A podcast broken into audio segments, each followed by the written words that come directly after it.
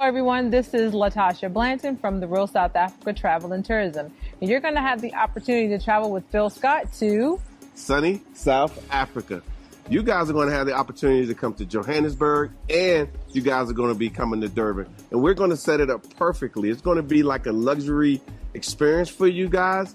At the same time, you're going to be getting some culture. And of course, you're going to get an opportunity to talk to Phil, hang out with Phil, and get his views on Africa and South Africa.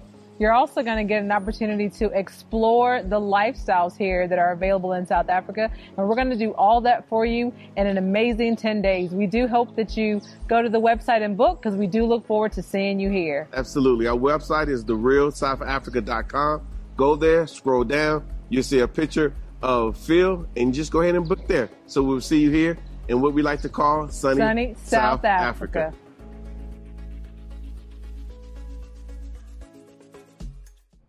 As I was on TikTok the other day, I happened across a video that featured DJ the Money Coach, Dr. George Fraser, and another gentleman named Nick. And they were on DJ the Money Coach's channel on YouTube. Y'all can go check them out over there. And they were having a conversation about um, money in the black community. And this is what Dr. Fraser said in regards to black wealth. Check it out. And all the statistics tell us this. The oh Institute of Policy Studies, April 2017, the state, the economic state of Black America said, and I give you the final quote from that 300-page study, which no Negro read. Basically said that by 2053, 10 years after the majority becomes the minority, if nothing changes among African Americans, household median wealth will be zero. Mm.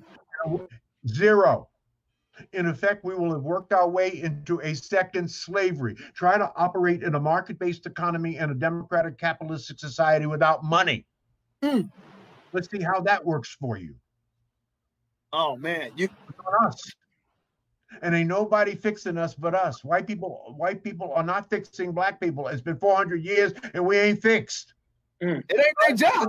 People are not even thinking about black people. And I'm not hating on white people. I'm just right. telling the truth. You know who white people are thinking about? They're thinking about white people. So, as you heard him say, and he quoted, uh, by the year 2053, if behaviors of uh, black people in America, uh, as far as uh, money is concerned, does not change, then we are going to see zero um, wealth, which means no money, right? Oxymoron, uh, no wealth, zero wealth. Anyway, I digress.